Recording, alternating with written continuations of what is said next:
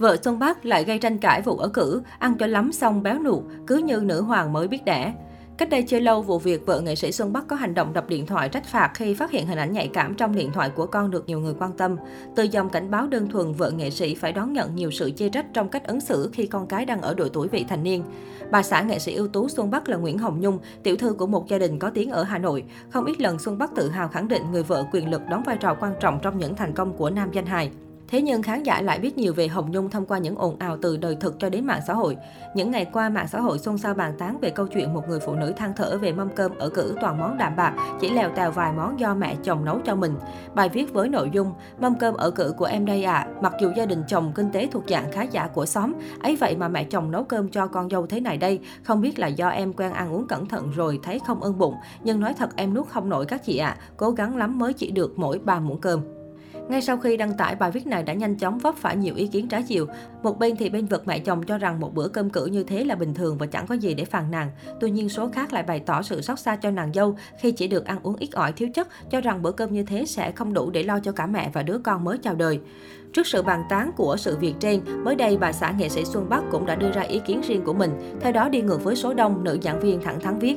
Tôi rất ghét mấy đứa nói xấu trách cứ mẹ chồng rồi ra vẻ là tôi đã cho họ nhà bà thì bà phải phục vụ tôi, có mà ăn.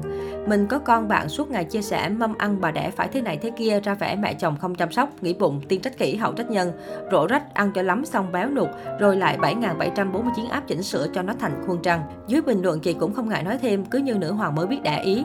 Bên dưới chia sẻ này rất nhiều người bên vực vợ Xuân Bắc, khổ như ông Xuân Bắc người ta nộp đơn xin khổ. Đọc toàn thấy chúng bảo anh Xuân Bắc gánh cho chị còng cả lưng, chúng không hiểu chỉ cần nhìn anh Xuân Bắc đi làm về nửa đêm vẫn ăn cơm lòng vàng chị ấp chờ sẵn là hiểu. Phía sau một người thành công luôn có một bà vợ. Chia sẻ của Hồng Nhung một lần nữa được dân tình chú ý và bên cạnh sự ủng hộ thì cũng không ít những lời bình luận không tán thành về quan điểm này.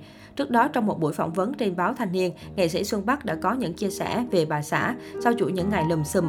Nhung là bà mẹ có trách nhiệm như mọi bà mẹ, là người phụ nữ luôn mong muốn những điều tốt đẹp cho chồng con. Tuy nhiên hành động có thể nhất thời chưa chính xác để bảo vệ gia đình, bảo vệ đứa con thì sẽ phải có sự điều chỉnh.